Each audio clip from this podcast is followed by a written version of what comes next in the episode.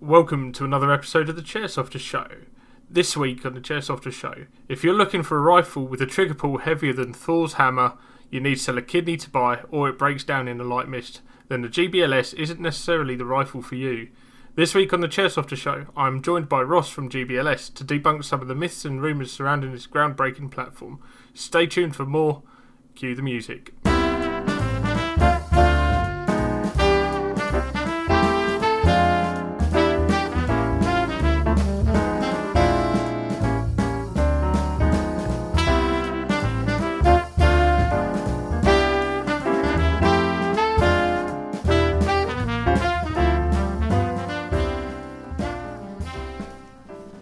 And welcome to the Chairsofter Show, your weekly Airsoft podcast interviewing retailers, manufacturers, sites, and personalities within the Airsoft community. If you'd like to get in touch with the show, contact me at facebook.com forward slash the Chairsofter Show, Instagram at the Chairsofter Show, or by email on andy at the chairsoftershow.co.uk. Thank you very much for tuning in to this week's episode. As you heard in the intro there, uh, Ross from GBLS is here. Evening, Ross. Hi, how you doing? I'm not bad yourself. Yeah, not too bad.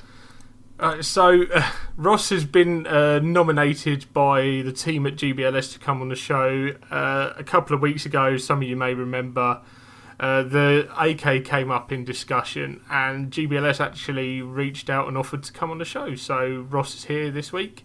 Yep. Um, we'll come on to the AK in a minute because we need to talk about it. yeah, Um, yeah, no, that's understandable.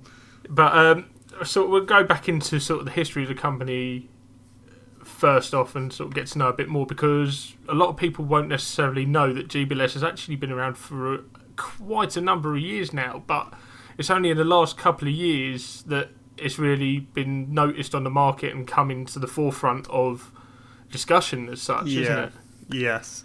Um, I don't know when GBLS originally became GBLS, um, Yeah. but the history of the rifles started probably just over 10 years ago. Um, when the two founders, Mr. Choi and I forget the other chap's name off the top of my head, Yep. um, they actually left their day jobs, uh, sold their houses, and uh, literally cashed in everything they had uh, to start developing um, the the DAS as we know it now. Um, a very very long drawn out road of uh, working ex- for extremely long hours trying to develop something and make it that worked. Um, I mean, their main outcome of that was loo- looking to make the best and the most realistic airsoft they could, which had the most reliability while retaining a lot of the functions and gas blowbacks that people know and love. Yeah, this is the thing because I mean anyone who hasn't come across this product clearly hasn't been to one of the multitude of airsoft events that you guys have been to in the last year or so as GBLS UK because ever since I found out about this, you guys have been absolutely everywhere I've been. You were at NAF, you were at the Midlands Airsoft Fair, you've been at other events, and you've even been loaning these things out at, I believe, the Legion events. Yeah, yeah, we did a few loans at Legion. It's uh, it's it's been a pretty hardcore year in terms of events. I've not had too many weekends off, and I spend Yeah. a lot of time servicing the fleet just to make sure it, it's all running exactly as it should do. Um, I mean, the fleet itself is all completely stock. Um, when they're getting like if the hop buckings wear out or anything like that, we're just changing them for stock ones again. Um, yeah, it's they're completely stock out the box because obviously there's Yeah. no point doing an event and giving somebody a gun that's got loads of different aftermarket parts if that's not what they're getting when they buy one. Yeah. Now, any, anyone who hasn't seen one of these in the flesh yet, well, where have you been when these big events have been going on? Uh, clearly, you haven't played airsoft in the last year at anything of any note. Um, but just to sort, I think the best way to sum up the platform is it's a gas blowback AEG. Yeah, It's the yeah, easiest way to describe it. It does the best of both. So you've got that full functionality. It's not like your TM recoils, for example, where it's just the weights do the work and then the dust cover moves. Oh, sorry, the inside of the dust cover moves. The false bolt, uh, bolt as it is moves to sort of simulate that recoil. It is actually a full travel bolt. Yes, yeah, remember. absolutely. Um, yeah, the bolt is full travel, and I mean that's one of the main things that attracted me to GBLS in the first place Yeah. was the fact it's one of the first truly new things in the airsoft industry in a very, very long time. I mean, if you look at most AEGs, I mean, even the TM Next Gen series, it's pretty different compared to most other AEGs out there, and it works Yeah. flawlessly.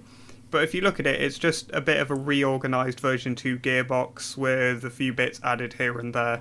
The Yeah. recoil assembly in it isn't exactly game changing. It's the piston coming back and pushing away, and then some springs to reset it. So it's it's definitely different. It's an improvement on a version 2, but at the end of the day, it's still technically a version 2 gearbox. Yeah, it's sort of just more slightly more updated technology of what's been around for as long as I've been playing airsoft. I think. Yeah, absolutely. It's Uh, it's more or less the same layout, just in different, slightly different in configurations, and yeah, different externals.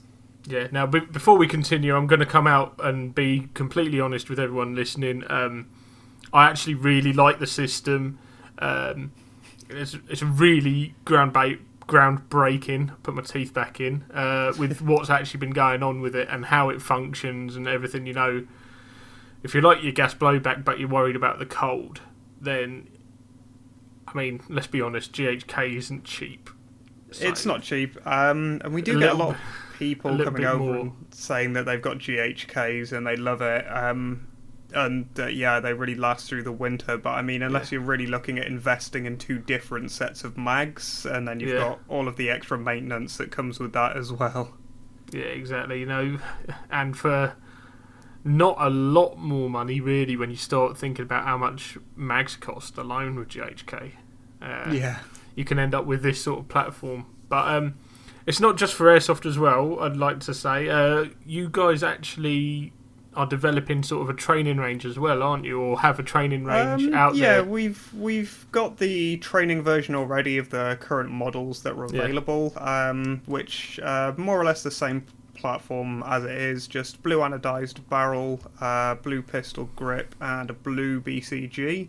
Um, and then we've also got like a few other bits that we can drop in and change out on there. So we've got some harder recoil springs and heavier buffer weights just to give a bit more recoil Yeah. and kick to it. Um, obviously, the the whole downside is that is it's eh, with anything with airsoft, it's a trade-off game. So by Yeah. adding more recoil, you're shortening the lifespan of other parts. Um, it's it's the same as anything. You can't gain something without sacrificing something else, essentially. Yeah, let's be honest. Look at my TM recoil at the moment. I've had upgrades made on that, and it spent more time in the tech than it has in my hands this year. I think.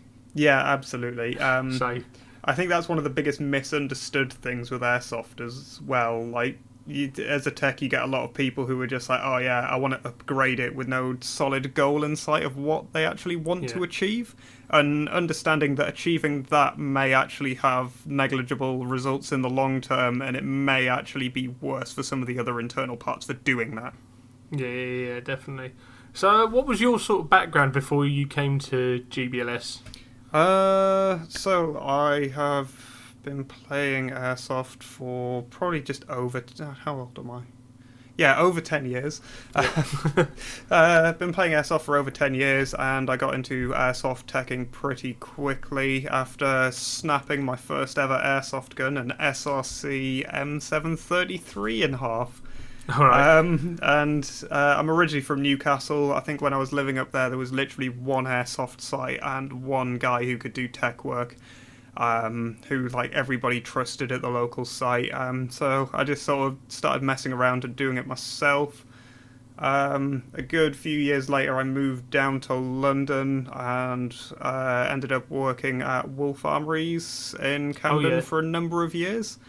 Um, and due to some differences of opinions and um, what I would like to say is poor management, uh, not knocking any of the guys at Wolf Armouries, just we we didn't sort of mesh well. Like the Yeah. management and I didn't necessarily mesh well. We had different ideas of what would be good and that sort of thing. Um, when I was working with Eric, my uh, current business partner, and basically we just agreed to leave and do something for ourselves and sort of move a business in the, in a direction that we saw it going.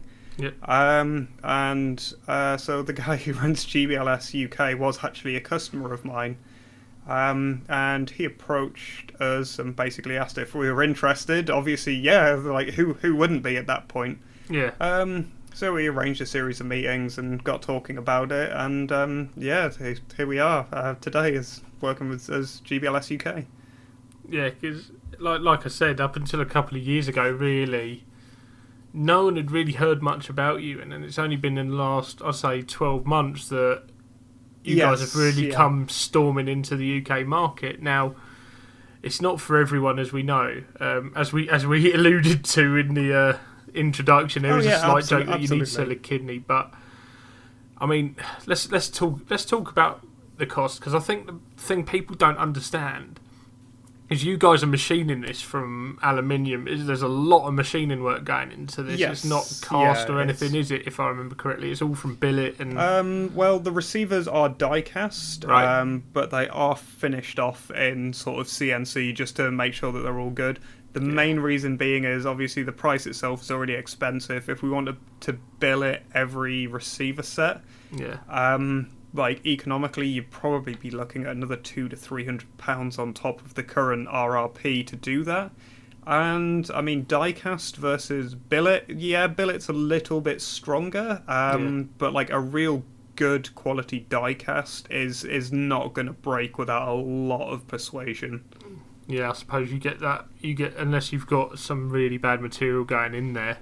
Yeah, I mean, I've, I've personally dropped um, my own DAS, which is the Mark 18, which is at most events. I've personally dropped that down a flight of stairs at Longmoor by accident, um, and it's it's absolutely fine. And obviously, the Cerakote does a lot to help as well, like in terms of scratches and damage. Yeah, well, that's not a cheap process in itself. No, it's not. It's not, and it's incredibly hard to do. Um, in my youth, I decided I was going to learn how to Cerakote and got myself a compressor and everything.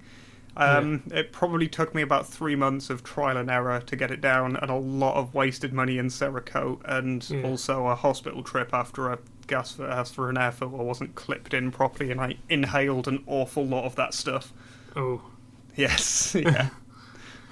But yeah, I mean, I was I was looking at. Um, funny enough, I was looking at Red Wolf today uh, with the new Agent series that they've Mm. released, the pistols, and um, yeah. I looked at the price, and you're like, okay, that works out about a grand just for the pistol, and then you look at the Cerakoting options, and you're like, oh my god! You start adding on to that, you've got the custom for the GBLS, basically. yes, yeah, very much so. It's uh, I, I can understand why cerakoting is so expensive. It's a very, very skilled thing Yeah, to yeah, do. Um, and I mean, in terms of finish, I don't think there's a great deal much out there that actually beats the finish in terms of toughness and longevity. Yeah, I was going to say a lot of people I've seen in groups recently have been asking about Cerakoting. It's getting more and more common for people to try and find out about it. Yeah, yeah, absolutely. It's it's a pity that there's not more people out there sort of offering a Cerakote service just to sort of maybe bring some of the more expensive places in line a bit. Like a little bit of competition never hurt. Um, it, it was something I looked into at one point, but it's just having the space for a spraying booth and holding the stock of Cerakote as well because it has a use by date, so it can die within about six months. So it's Yeah. it's one of those things you need to know you're going to be able to shift it before you sh- uh, shift a lot of money into it.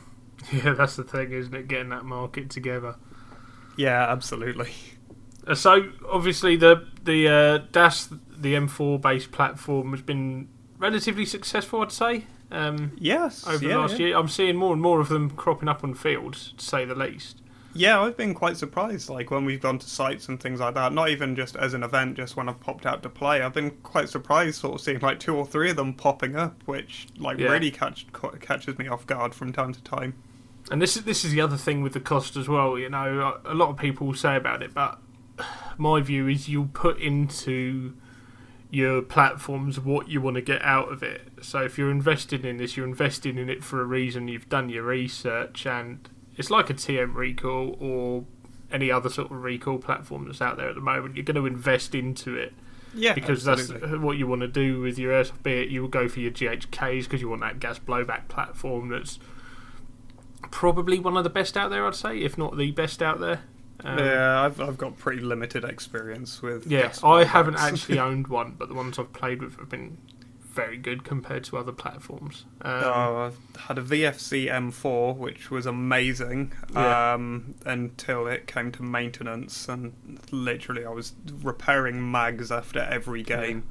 That's, Uh, that's my problem with my. Um, I've got one of the Umarex VFC MP7s, the old Yep. ones, the old gas blowback ones, and uh, I absolutely loved mine when I had it. Uh, I think it was when VFC had the Rex thing. Um, but I'd paid out so much money for mags, and it'd last. I'd get like I'd know that I would get about six to nine months out of it before Yeah. things started going drastically wrong. Um, so when I, when I was working at uh, the retailer at that point, um, and obviously you get you get a discount. I, I literally got to the point where I'd bought all of the mags I would ever need, and when it breaks down, I'll just buy another one on my discount because it worked out so cheap that it just wasn't even worth fixing. but I mean, you you get what you put into it. You get out of it what you put into it at the end of the day, and um, yeah, like like I said, the M4 platform has been very successful, but I can't put it off any longer. The It's alright, I know AK. it's coming. the AK. Now, this is actually why the guys reached out to me, and I understand it was actually very divisive within the office yourselves between you guys. Yes. the the yeah. uh, opinions of it. Um, having spoken to, I believe it was Eric, yeah. and had an in-depth conversation about it, I can understand the reasoning behind it because at the end of the day, moving from an AR to an AK, you're going to have to look at all the internals and make it all fit into this new platform, aren't you? yeah, and get it all working, which isn't necessarily going to be an overnight fix, to say the least. No, I mean, there's a lot of development went into the AR as it was. Yeah. And I mean, if if you look at like our, our huge cross sections of different firearms out there, if you look at the way an AR is set up, it's actually pretty like unique. Um, so I mean, like most AR platforms, the HK416 and that Yeah. sort of thing, they're one of the few types of guns and assault rifles that we see in modern issue these days that actually have a BCG that retracts back into the buffer tube Yeah. and obviously with an AK, uh, a SIG MCX, uh, G36, or anything else like that that's commonly used, if you look at it, the the bolt doesn't actually retract back into the stock. The bolt itself is a lot shorter on those, and all of the recoil mechanism is actually handled sort of like within the receiver. Um, Yeah. So it's it's trying to make that that BCG itself smaller while still keeping the same volume in the cylinder and then configuring and working out how you're going to fit all of that recoil assembly in there with the same pressure to drive the bolt home again after every round and it- it's it's a lot a lot of work trying to make all of that work out and how to fit this larger package into something a bit smaller so it's a lot more kosher to the rifle it's going in Yeah, because um, as as I said on the previous episode that we discussed this on, um, I'm not the biggest fan, to say the least, of the appearance of the AK. Oh Jesus, no! I completely agree. I think it looks horrific. Um, I am. Uh, I'm not a fan. I'm. I'm a big sort of fan of AKs myself, and when it comes to it, I am just an AK purist. Yeah, Um, so I mean, it's an interesting concept that they've gone with, but I'm not sure I'm a fan. Um, so the concept is itself that it's there is a base AK platform. However, they didn't sort of give enough information with the image. I don't think. yeah. so the It was- image yeah, because it was when it came out, it was literally pretty much just the photo, and that was it. Yeah, we didn't know any more than anyone else as well, so I was sending them emails of just like, "What is this monstrosity that you've posted?" It's like, "What? What the hell is this supposed to be?" It's like you said there was an AK. This ain't an AK. It's sort of Um, like an AKAR hybrid, is the best yeah, way of it's like describing that it. um that weird AK twenty one thing that Nuprol released, where it's trying to be an AK, but they didn't want to compromise it being an AR. Yeah, So Um, of trying to appeal to everyone. Yeah, so um, to give you a bit more information on it, basically the where it's got an AR mag in it, it's basically that's a different. It's a Magwell adapter um, that is an available option. Sort of like the more common 762 5.54 mags will be Yeah. available. Um, so basically, you can remove that, put a standard trigger guard and mag release on it, um, and it'll take the standard AK stuff. Um, from the other images I have seen, uh, there'll also be like a solid stock type receiver available. Yeah. Um, and the barrel sets can be changed out as well, and there'll be different barrel sets available to accept different handguards, different top dust covers, and things like that available. Uh, rather frustratingly for me, because I am desperate for an AK-74M, Yeah. because I currently feel like it's a bit of an untapped market. If you look at, um, say, like some of the more high-end guns uh, that are available in airsoft, yeah. they're they're all ARs or MP5s. Like Systema's got ARs. Systema has the MP5, although I don't think they make it anymore. And I feel like the other than uh, a few years ago, Celsius tried to do an AKM, yeah. and I, I don't remember what happened with that. It just sort of faded into obscurity. But other than Yeah, that, I don't think like the OpFor players or the RusFor players have ever had anything high end really targeted to them. And Yeah. as sort of like a, a Rush, uh, Russian sort of like impressionist myself, I feel like that's a massive gap in the market and a real shame that that like none of these really nicely crafted guns have ever been released in a con- released, pardon me, in a configuration for that market. I, I would absolutely kill for a 7.4M in a DAS format, but it needs to be done right and it needs to be the right configuration. So with the solid hard folding stock.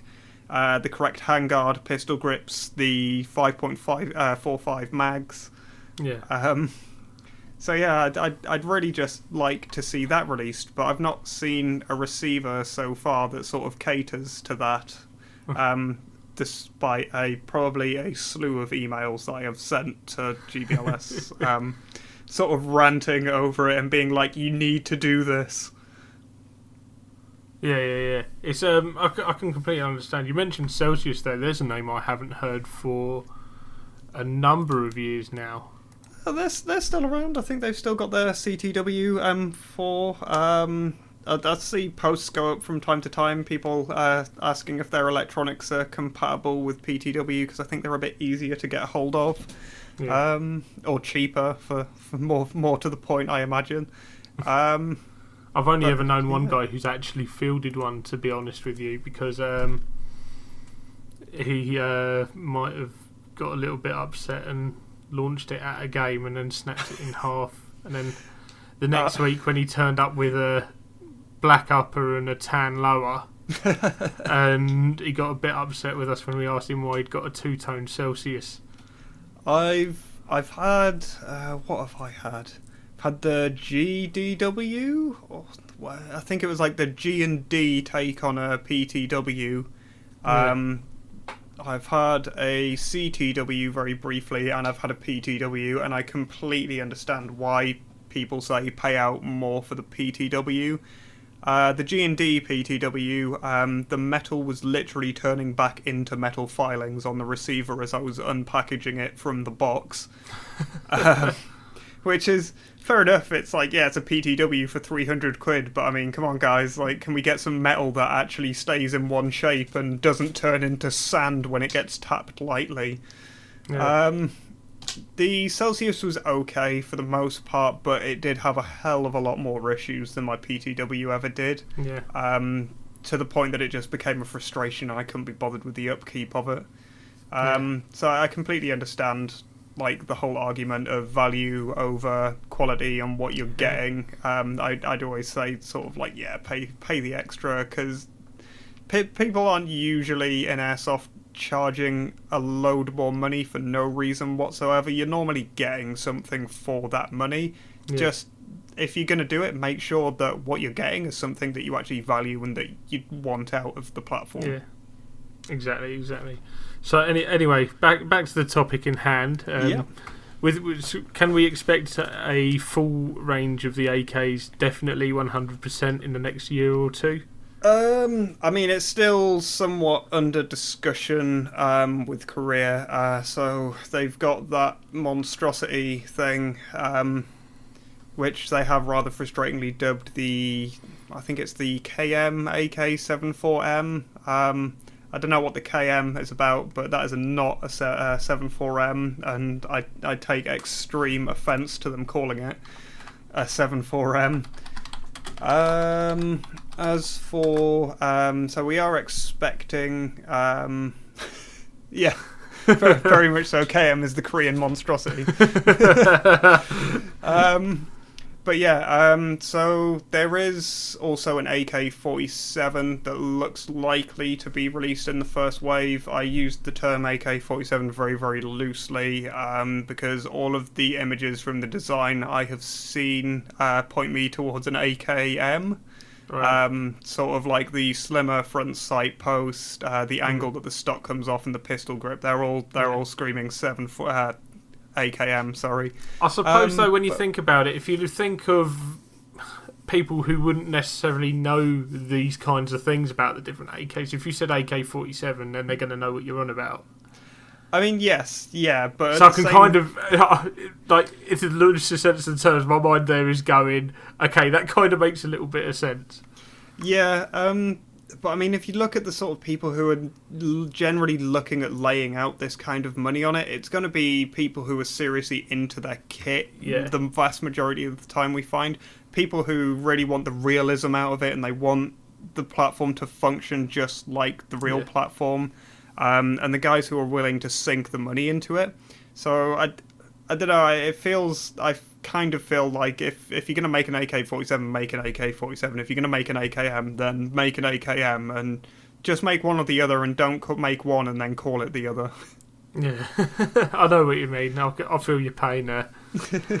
um, but yeah, it's it's definitely been interesting to follow you over the last couple of years. But so let's go through some of these myths that you hear and let you openly confirm or debunk them, as it were. Okay. So, so what are the sorts of things you sort of hear back? Obviously, people say that you need to have like, as I said in the intro again, the trigger pull's heavier than Thor's hammer. It's not.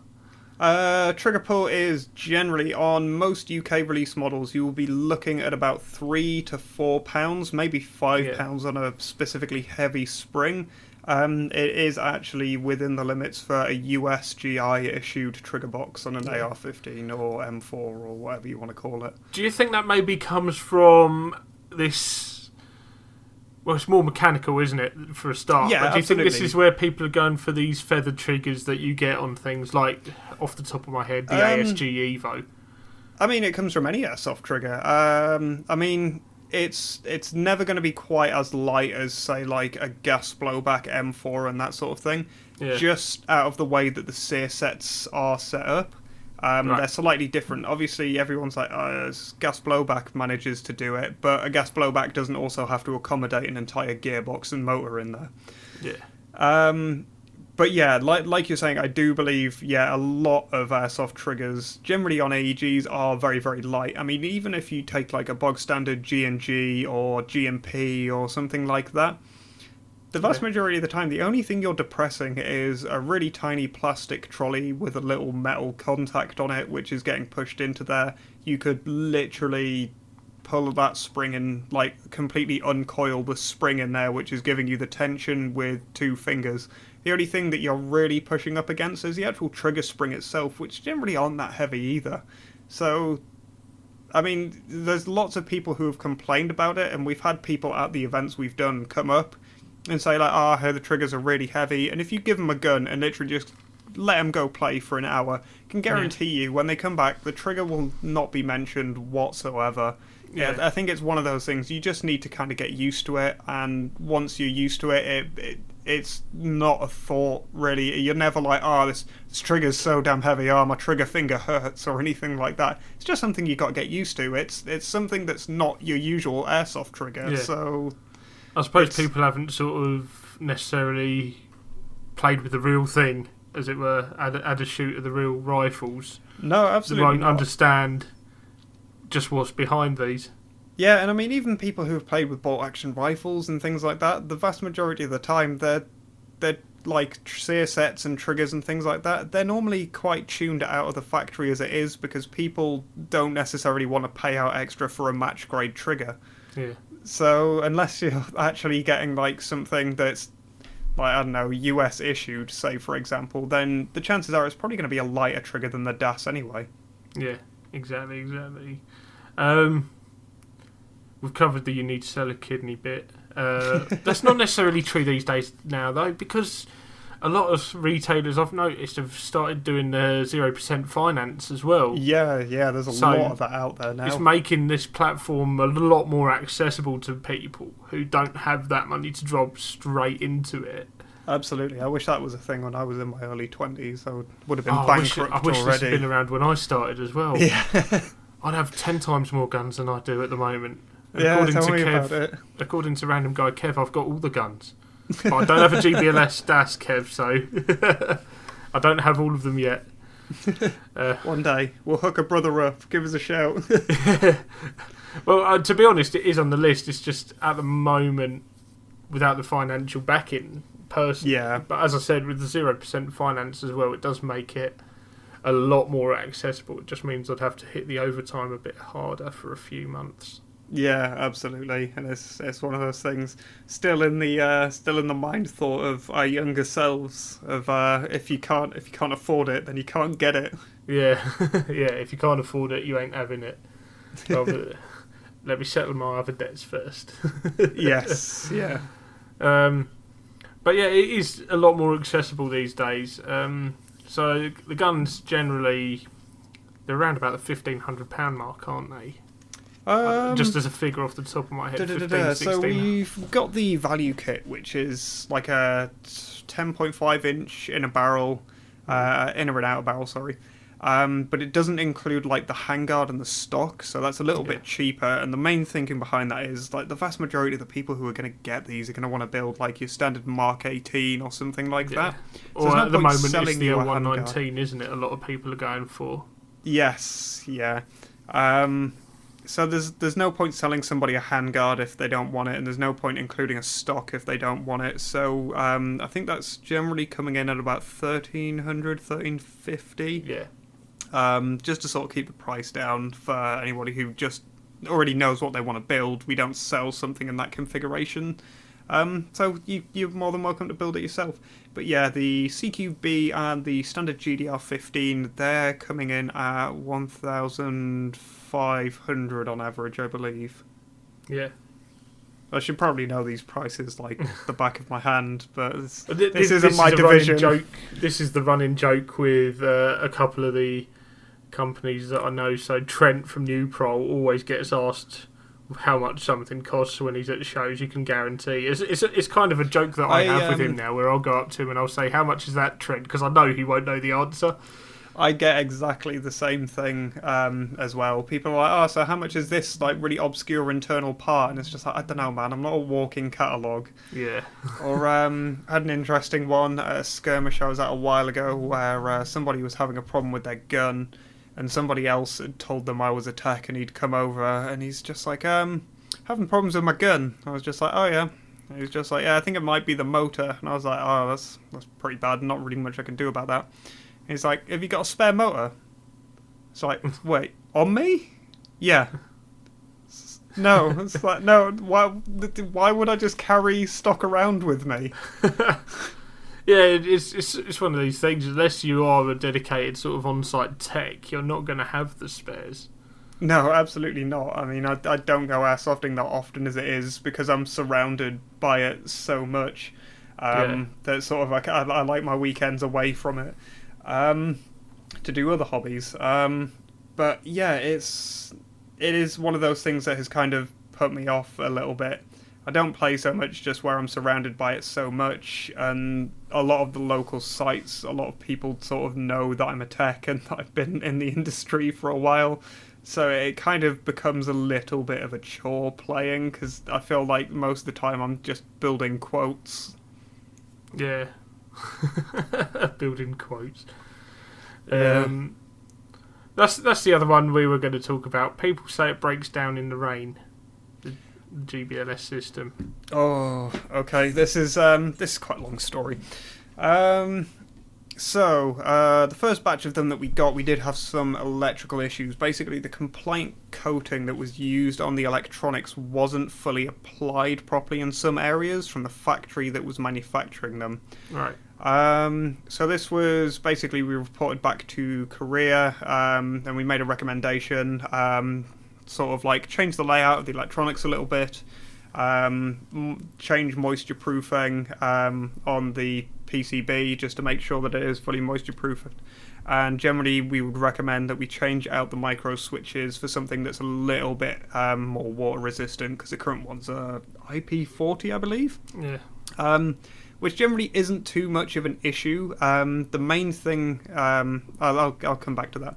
So they made the change um, to the circuitry and they uh, added the like new moisture uh, compliant coating and all of that.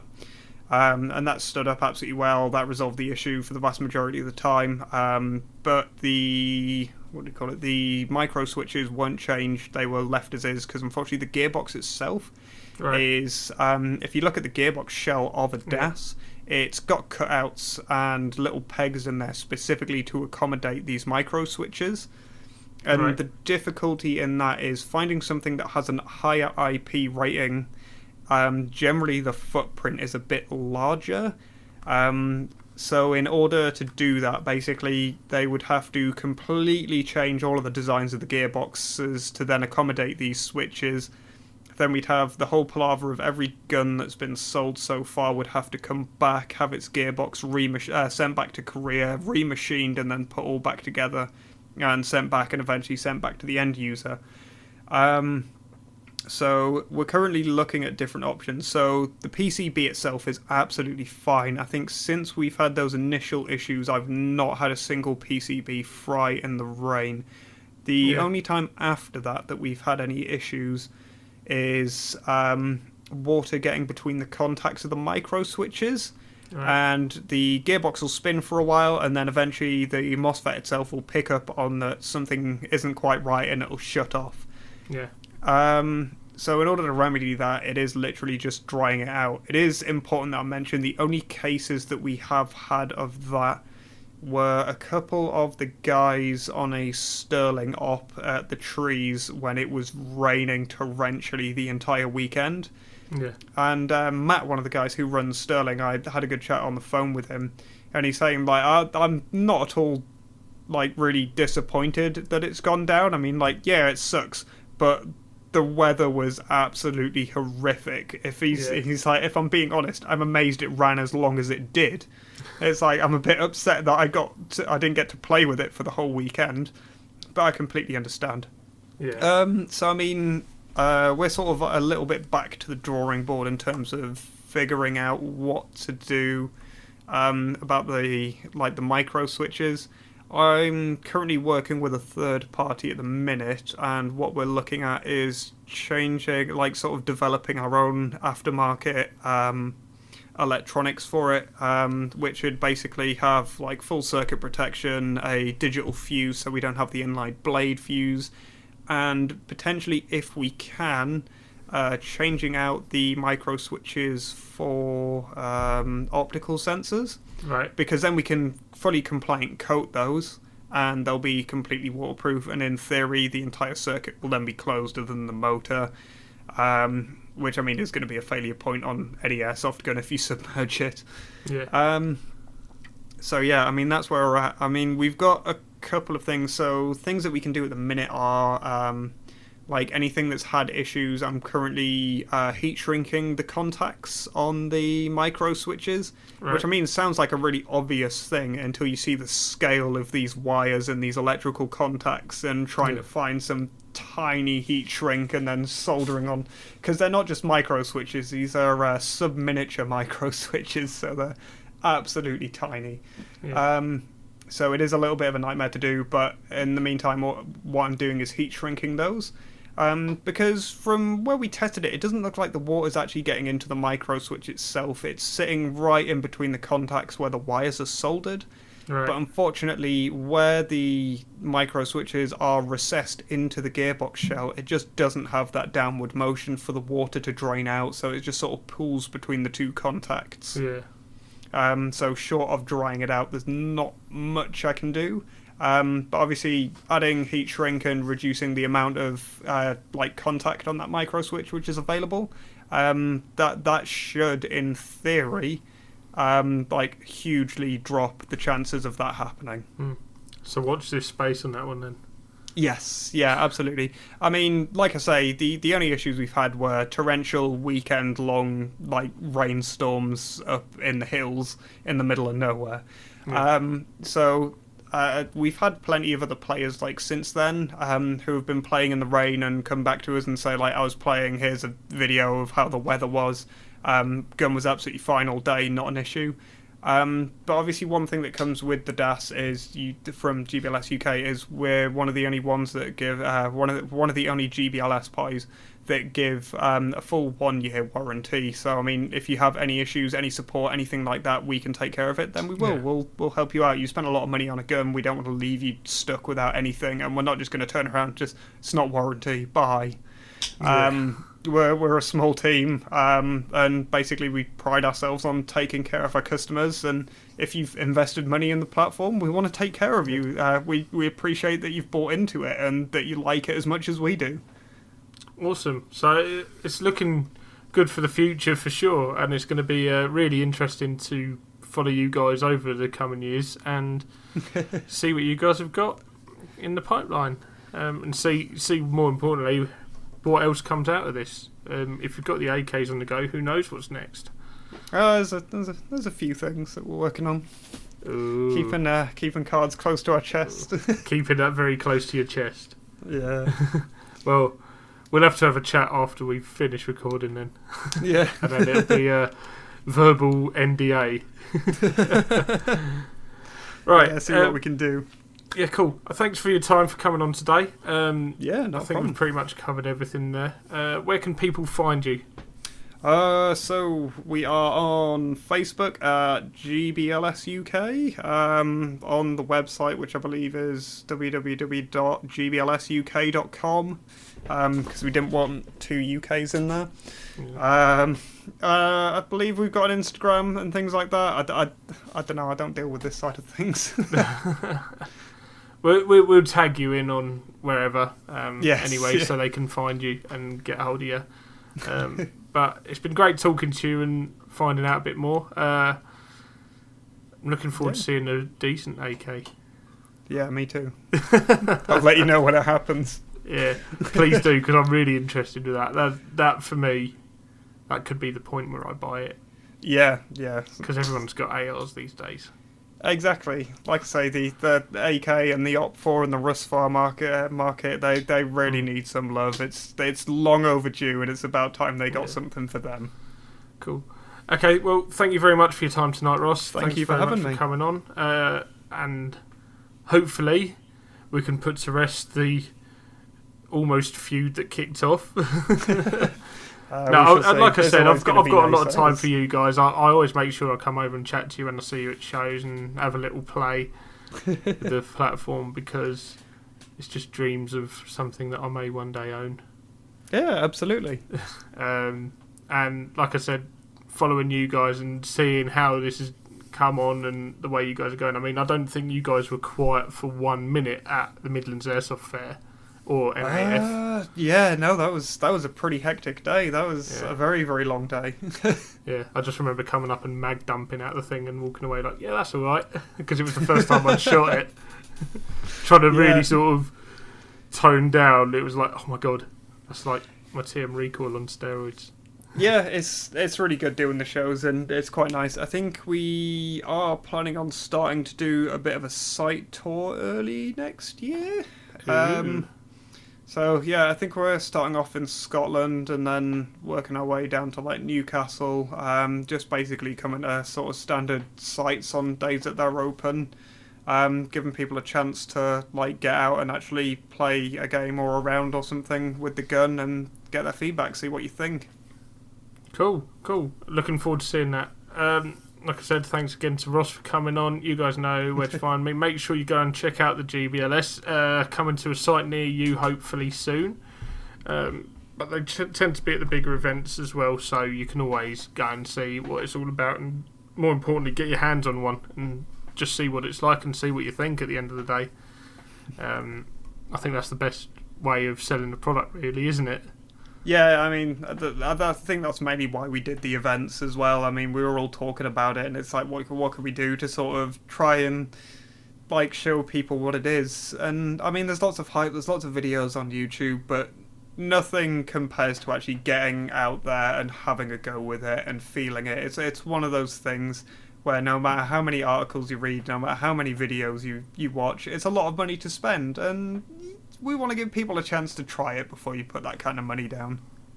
Cool, cool. Uh, right. Well, that's it from me for this week, anyway. Um, go out, enjoy your game this weekend, guys. Wherever you're playing, uh, take care of each other, take your hits, play with honour, play with dignity. Don't be a dick, and I'll see you guys next time on the Chairsofter Show. Bye for now.